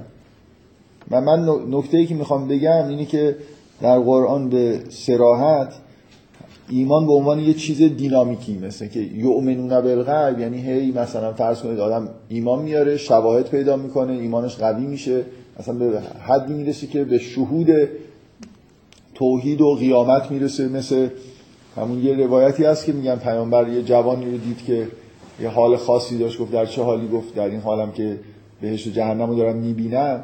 بالاخره این آدم با آدمی که تازه در جوانهای ایمانی در قلبش زده شده تفاوت داره واضحه که بالاخره ایمان مراتب داره.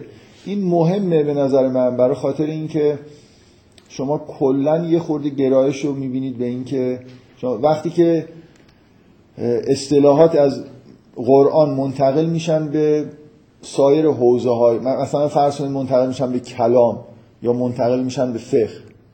اونجا یه تعبیرها و تعریفای مشخصی ارائه میشه. مؤمن یعنی چی؟ کافر یعنی چی؟ نمی‌دونم در کلام فاسق یعنی چی؟ مؤمن یعنی چی؟ بعد بحث میشه. من همیشه نگرانی رو دارم که این واژه ها که توی جاهای دیگه داره به کار میره و ما باشون سر و کار داریم مثلا فرض کنید ممکنه شما تو رساله توضیح المسائل هم واژه ایمان رو ببینید. مثلا مؤمن در رساله توضیح المسائل معنیش میشه کسی که شهادت اینو گفته. کافرم یعنی کسی که شهادت اینو نگفت.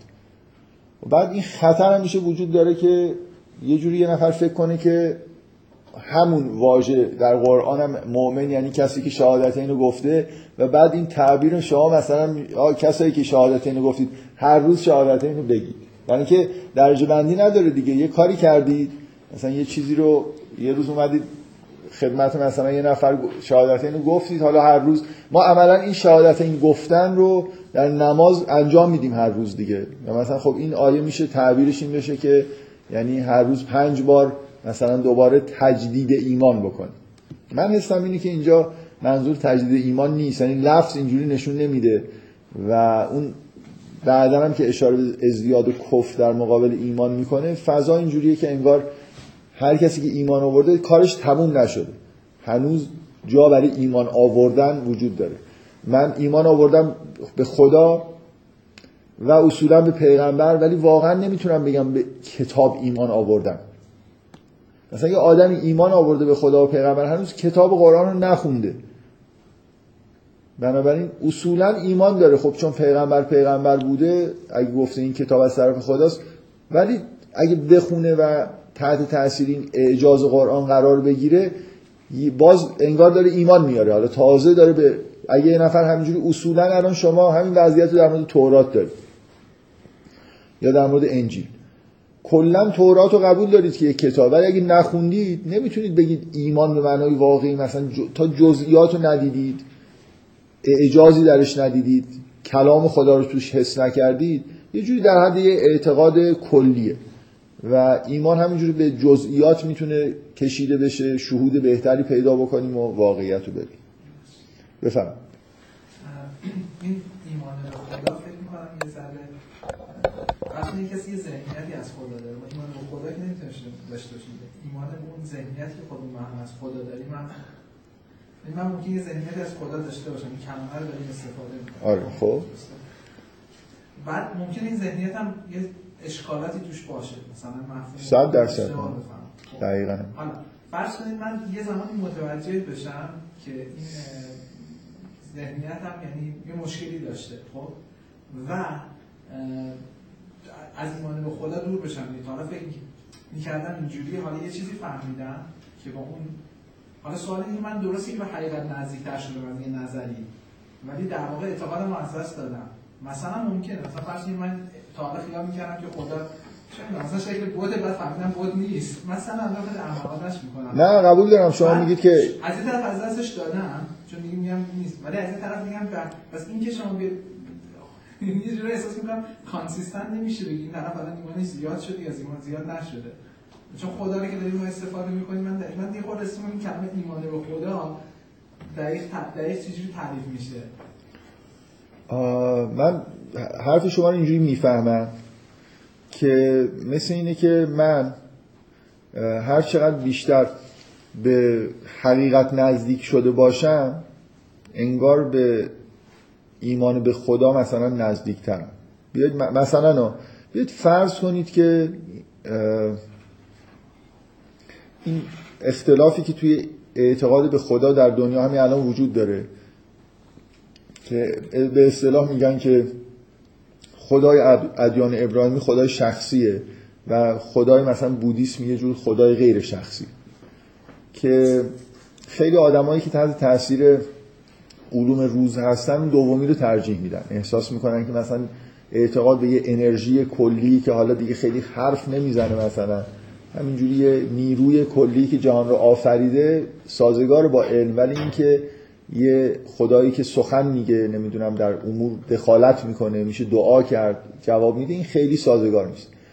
حالا شما حرفتون مثلا می‌تونه اینجوری باشه که اگه من اگه واقعیتون دومی باشه مثلا خدای بودیسم خدای واقعی باشه خب من اگه یه تعارضایی ببینم با این خدای شخصی خب به نظر می‌رسه که به اون ایمان به اون خدا نزدیکتر شدم. مثلا ممکنه فرض کسی تعارض رو ببینه خب. ایمان اولش اصلا بذاره خب. خب در, در واقع اینجوریه دیگه. چون فکر می‌کرده که فقط ایمان به خدا یعنی خدا خدای ادیان ابراهیمی یه اولین تعارضی که رسید بدونی که دقت بکنه که مثل اینکه یه بخش کوچیکی از تئوریشو می‌ذاره بتونه بذاره کنار حفظ بکنه خب این اشتباه کردی ایمانشو از دست داده. چیکار کنم؟ نه ولی این چیزی که از دست داده رو خب. تصور اشتباهش بوده که از دست نه. تصور اشتباه تری هم به دست آورد. خب حالا سوالی به حقیقت یعنی نه به حقیقت نزدیک نشده دور شده دیگه. اشتباه کرده دیگه. این فکر می‌کرد که تنها حرفی که میشه زد مثلا اینه که خدای شخصی وجود داره. حالا یه تعارضی براش به وجود اومده.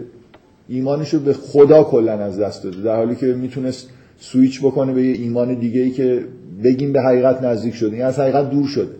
حالا دیگه کلا میگه خدا نیست اصلا. برعکسش هم در مورد بودیسم هم چیز دیگه.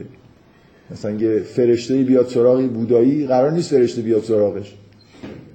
بعد این مثلا یه دفعه چیکار کنه؟ بگی که اصلا اعتقادش به بودیسم از دست بده و بره مثلا فرض کنید شروع کنه چیزایی که تا نمی‌خورد و خوردن و خوشگذرانی و مثلا خب این از حقیقت دور شد. برای اینکه اون لحظه ای که باید تئوریشو اصلاح بکنید دقیقا نکتهش اینه دیگه که توانایی رو نداشته که اعتقادات خودشو چیز کنه. یه پکیجی رو پذیرفته بود و حالا کوچکترین چیزی که با یه جایش تعارض پیدا کرد کل پکیج رو انداخته دور و پکیج های دیگر هم بررسی نکرده. خب این به نظر من می‌تونست این اتفاق براش نیفته. شما هر وقتی که اعتقادی دارید تعارضی اگه پیش بیاد با اعتقاداتتون خب یه جورایی باید شاد باشید برای اینکه می‌تونید یه تغییر چیزای جدیدی بفهمید و هیچ وقت اعتقادات درستتون رو به طور کلی از دست ندید. خب یه نکته به نظر من اینه که کلا وقتی قرآن داریم می‌خونیم همیشه این مد نظرمون باشه که این عبارت ها کفر ایمان نفاق اینا همه مراتب دارن. من زیاد این احساس به این دست میده که انگار ذهنیت عمومی خیلی اینجوری نیست که مثلا فرض کنید اگه ما تقسیم بندی کردیم از ابتدای قرآن که متقینی هستن کفاری هستن و مثلا الذین فی قلوبهم مرض بالاخره این واقعیت اینه که اینا مرزای خیلی روشن مثلا فرض کنید با قطر یه میلیمتر ندارن. آدما بین تو مرزای اینا هم آدمایی هستن که دارن نوسان می‌کنن. ما یه جوری از تعریف های فلسفی مثلا انتظار داریم که یه چیزی رو دقیقا روشن بکنن. در حالی که الان خوشبختانه ما توی دورانی داریم زندگی می‌کنیم که اصلا این مفهوم فازی وجود داره و می‌تونیم الان بگیم که بابا این مفاهیم انسانی اصولا فازی هم. یعنی بالاخره شما باید درصدی می‌تونید بگید که این آدم جزو تعلق داره به گروه مؤمنین یه ویژگی هم داره که یه جوری نزدیکشون می‌کنه به کفار مثلا.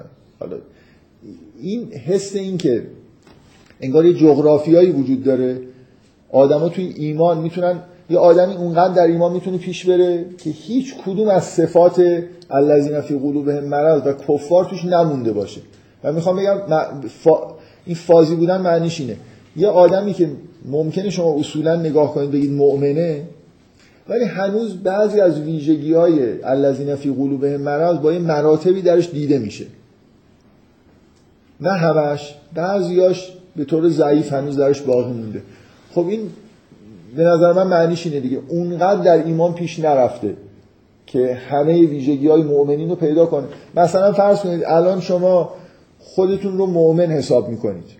خب حقم دارید مثلا بگید که آدم مؤمنی هستید. واقعا اعتقاد دارید. ولی وقتی سوره مؤمنین رو می‌خونید قد افلح المؤمنون الذین هم فی صلاتهم خاشعون و الذین هم همه این صفات رو در خودتون می‌بینید. اگه یکیشو نبینید یعنی مؤمن نیستید. بعد یعنی پس چی هستید؟ جزو کفارید مثلا. بعد صفات کفار هم می‌خونید می‌بینید که بعضیاشو اونا هم ندارید. بعد صفات الذین فی قلوب مرض هم از این حرفا هم نمی‌زنید مثلا. به هر حال نکته اینه که اینجوری نگاه کردن اینکه یه ویژگی در مورد انسان به طور کلی. مهم نیست توی کانتکست دینی باشه یا غیر دینی. شما یه ویژگی در مورد انسان به کار می‌برید میگید که همچین صفتی بعد میگید این صفتی همچین عوارضی داره. بعد بالاخره شما یه آدم شاید نتونید پیدا بکنید که همه اون عوارض رو توش ببینید. یعنی جالبش اینه که شما در علم پزشکی که دیگه یه علم به معنای واقع ساینس در مورد انسان دیگه. دیدید بیماری ها رو چجوری تعریف می‌کنن؟ کسی تعریف بیماری اصلا هیچ وقت کتاب چیز خوندید؟ کتاب پاتولوژی چیزی که ببینید بیماری چجوری تعریف میشه؟ مثلا یه سندروم رو می‌خوان تعریف کنن. چیکار می‌کنن؟ هیچ اصلا تا ندید سندروم ها اینجوری تعریف مثلا فرض کنید الان برید یه سندروم توی ویکیپدیا نگاه کنید. ویکیپدیا دیگه الان خب پاتولوژیش هم خیلی قویه.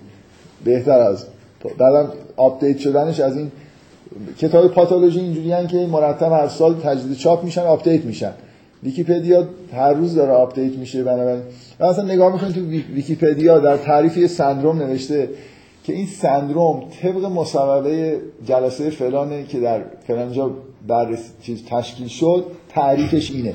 اولا مصوبه دارم برای سندروم بعدم تعریف ها معمولا اینجوریه. چند تا ویژگی ذکر میشه و مصوبه اینه که اگه کسی از این چهار تا سه تا رو داشته باشه مبتلا به این سندروم حساب میشه. یعنی انتظار نداشته باشه توی پزشکی هم. یعنی مثلا دیده شده که یه آدمی که فلان سندروم رو داره و اگه معالجش نکنی میمیره یکی از صفات ویژه اون سندروم توش مشاهده نمیشه. مثلا میگن که در سونوگرافی فلان باید هم چیزی دیده بشه. این یکی از چیزاست. یکی از نشانه های اون سندرومه. ولی آدمایی دیده شدن که این توی این سونوگرافی فلان چیزشون دیده نمیشه. مثلا بدنشون یه جوریه یا اون حالا زایعه ای که توی بدنشون هست یه فرمی داره که تو سونوگرافی خودشون نشون نمیده. هر چقدر با دقت سونوگرافی بکنید حالا با همین دستگاه های معمول.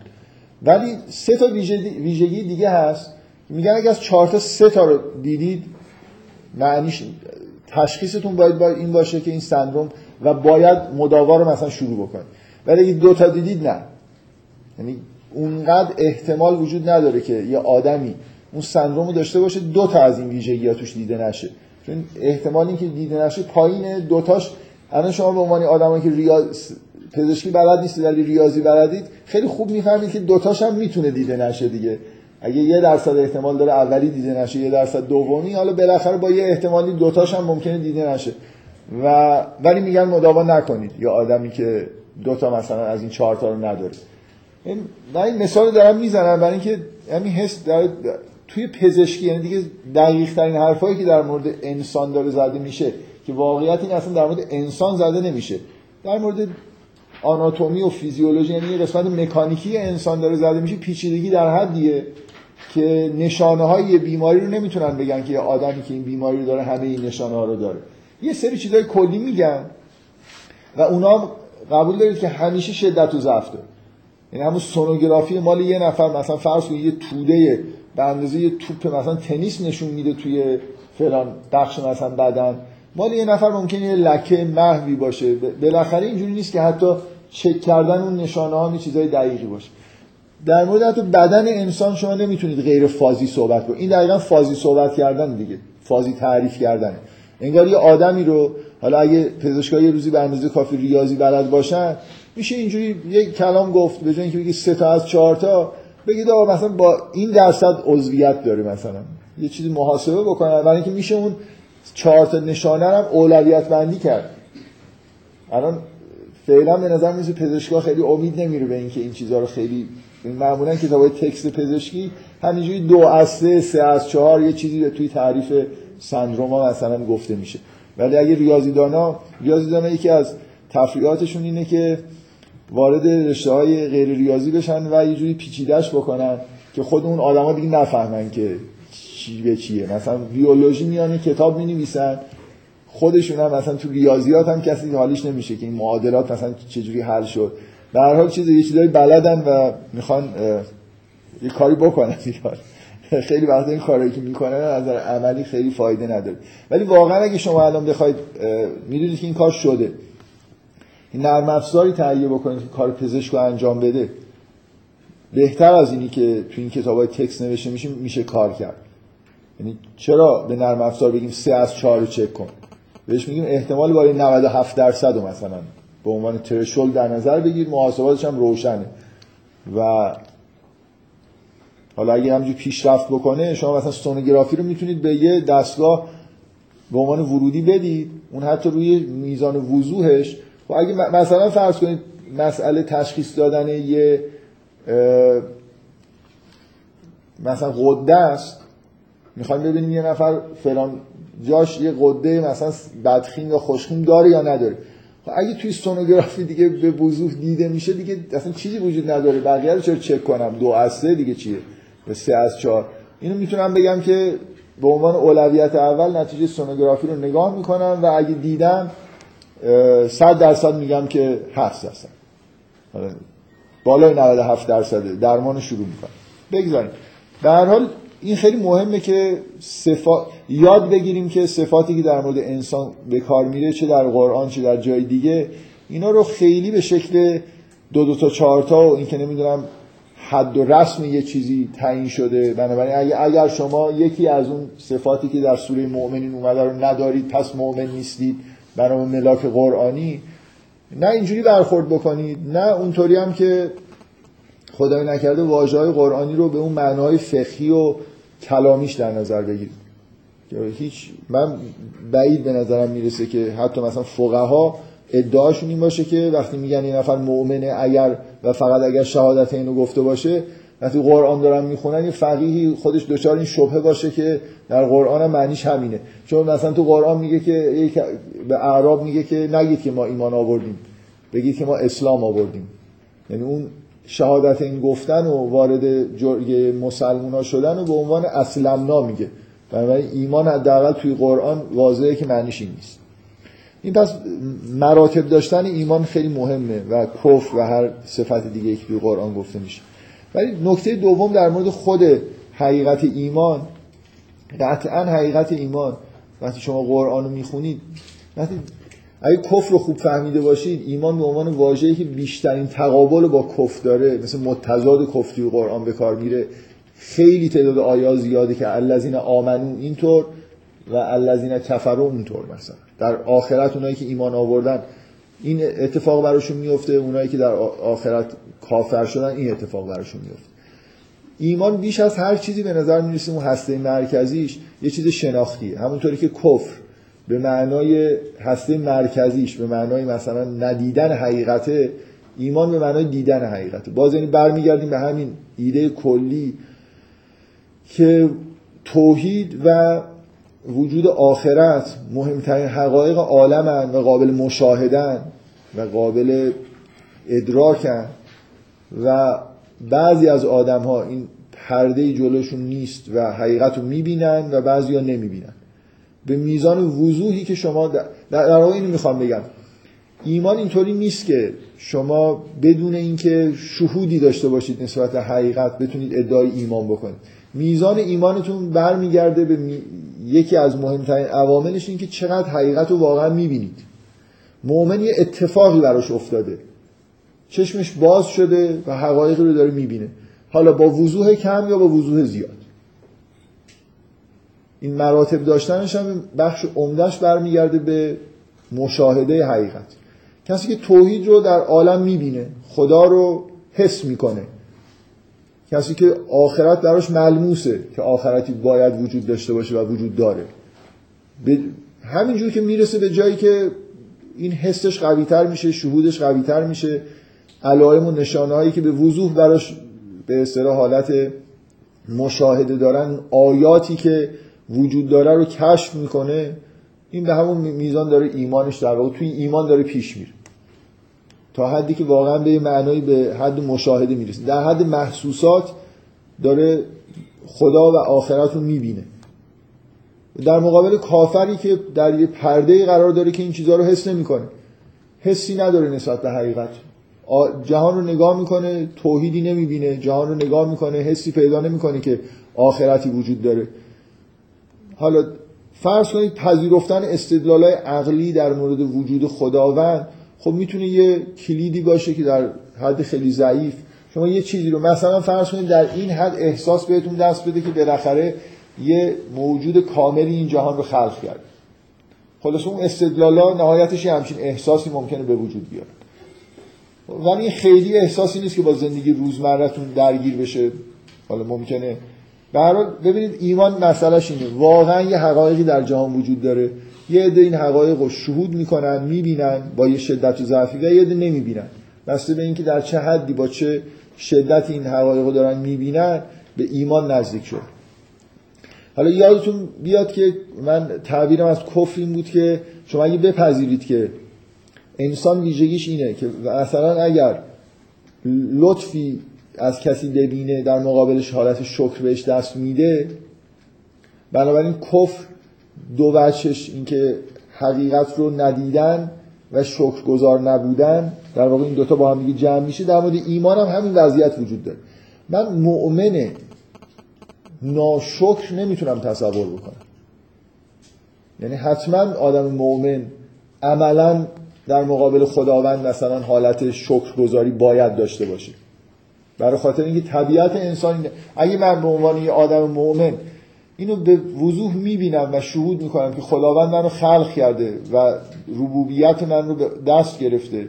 داره مثلا فرض کنید روزانه به من لطف می‌کنه هستی منو هر روز به من داره افاظه می‌کنه. اینا رو ببینم و ببینم که خداوند سمیع و علیم و صفات کمال داره نمی‌تونم مثلا من این نباشه که مثلا فرض کنید در مقابل خداوند عبادتی انجام بدم. یعنی اینکه ایمان حتما به نتایج عملی می‌رسه و این جزء طبیعت انسان. ایمان آوردن به خداوند یعنی ایمان آوردن به اینکه خدا, خدا موجودی هست منو خلق کرده به من هستی داده و همه این نعمتایی هم که به من داده شده از طرف خداست. بنابراین من حتما اگه به هم چیزی ایمان بیارم حالت شکرگزاری دارم. اگه من ایمان داشته باشم به خداوند و خدا رو تا حدودی شناخته باشم. این شناخت خداوند قطعا دیگه مراتب داره. اینکه چقدر صفات خدا رو می‌دونم و می‌فهمم. همونطوری که مثلا حضرت ابراهیم در نوجوانی در حدی شهود داره که می‌دونه که اگر به خدا با خداوند حرف بزنه خداوند میشنوه. همین مشکلش اینه که این بت می‌دونه که بتا نمیشنوند و می‌دونه که خداوند میشنوه. و همه ایرادش به مشرکین اینه که چرا با یه موجوداتی که نمیشنون و جواب نمیدن. حتی ابراهیم نه فقط شنیدن رو درک می‌کنه و شهود می‌کنه پاسخ گرفتن رو هم شهود می‌کنه. حالا نه به معنی اینکه صدایی بشنوه. شما اگه جای آدمی مثل ابراهیم باشید که در این حد شهود دارید نسبت حقیقت جهان و خداوند در این حد نسبت شهود دارید امکان داره حضرت ابراهیم صبح از خواب پاشه. و اولین میلی که درش به وجود بیاد این نباشه که با خداوند حرف بزنه. الان صبح از خواب بیدار شده آدمایی هستن دور برش و خداوندی هم دور برش هست. اولین کاری که می‌کنه چیه؟ قطعا اولین کاری که می‌کنه از اینکه دوباره یه روز دیگه ای رو خداوند در اختیارش گذاشته حس خوبی داره. اولین کسی که میل داره باش حرف بزنه که می‌دونه از همه بهتر گوش میده از همه بهتر میشنوه.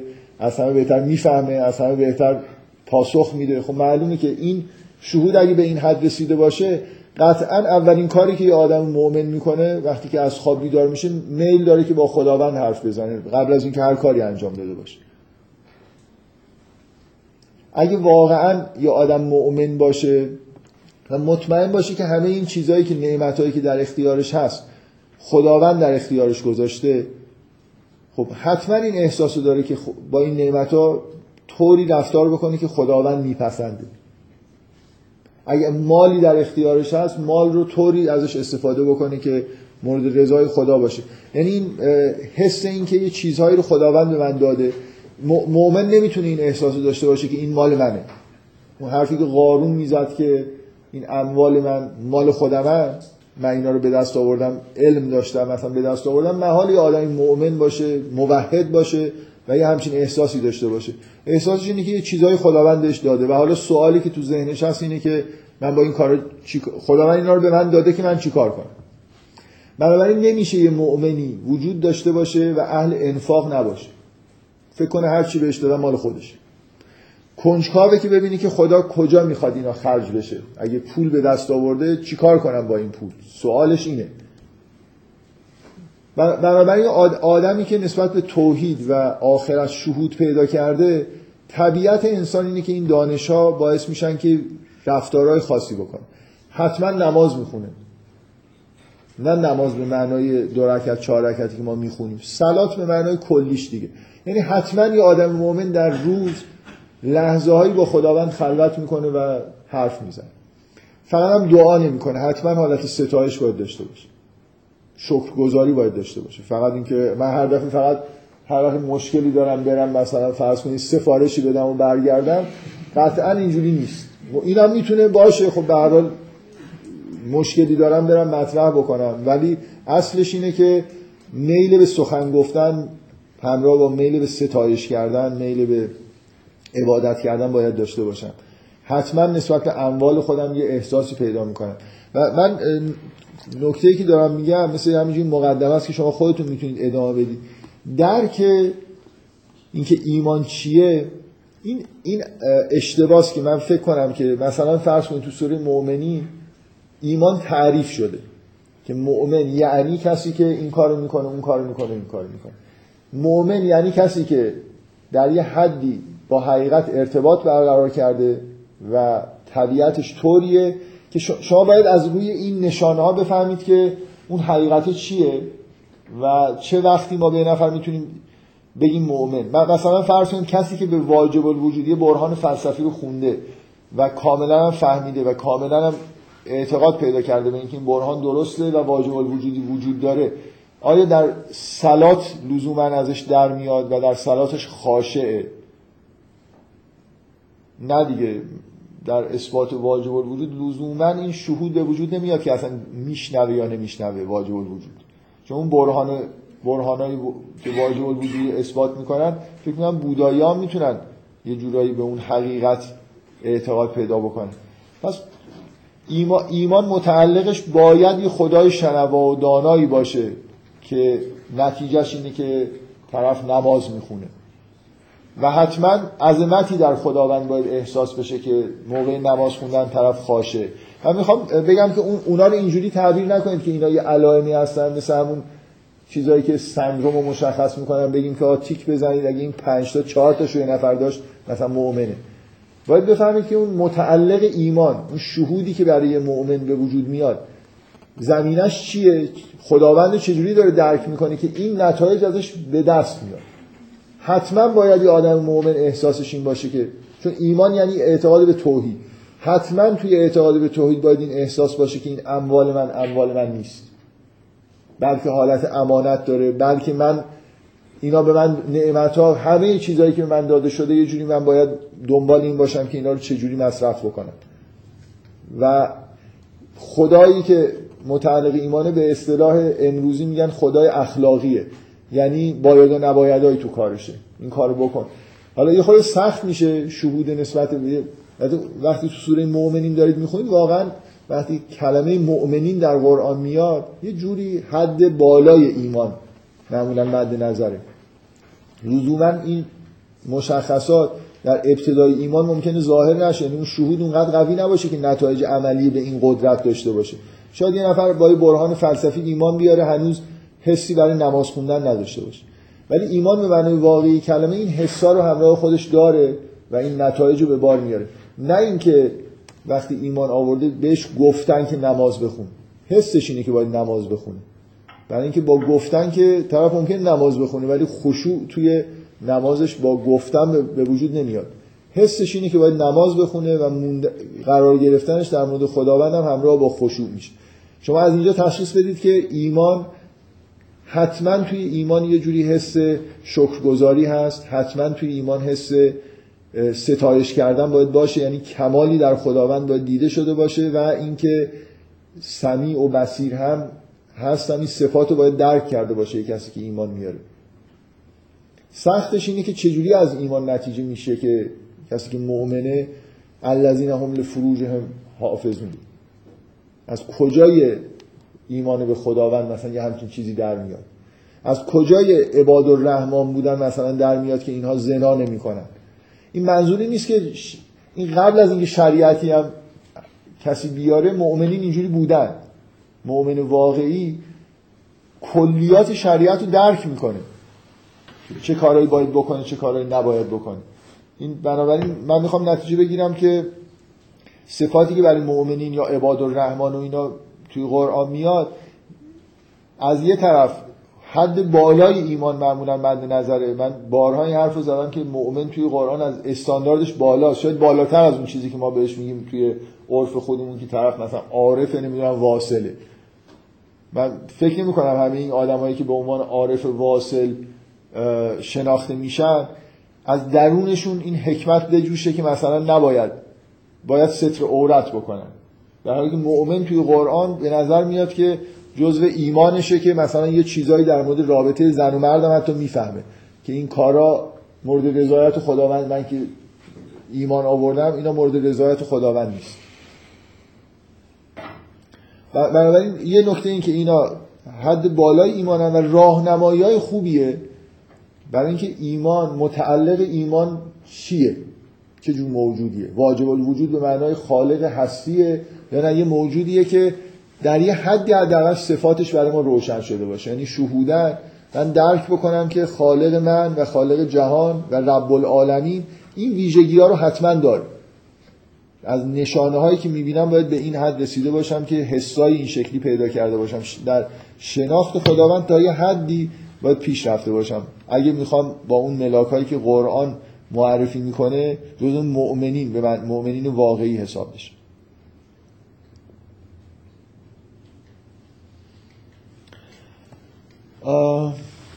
اگه ایمان اینجوری در نظر بگیرید حالا مثلا من توجیه خیلی واضحی وجود داره که مؤمن بنابراین حتما آدمیه که به اون عهد الهی که در درونش و در بیرونش هست داره عمل می‌کنه. بنابراین مؤمن مقابل فاسق هم هست. یعنی این سوال که شما در قرآن می‌بینید که مؤمن مقابل میگه که از مؤمنین باشه یا مثلا از فاسق باشه. این آیه رو بذارید بخونم براتون.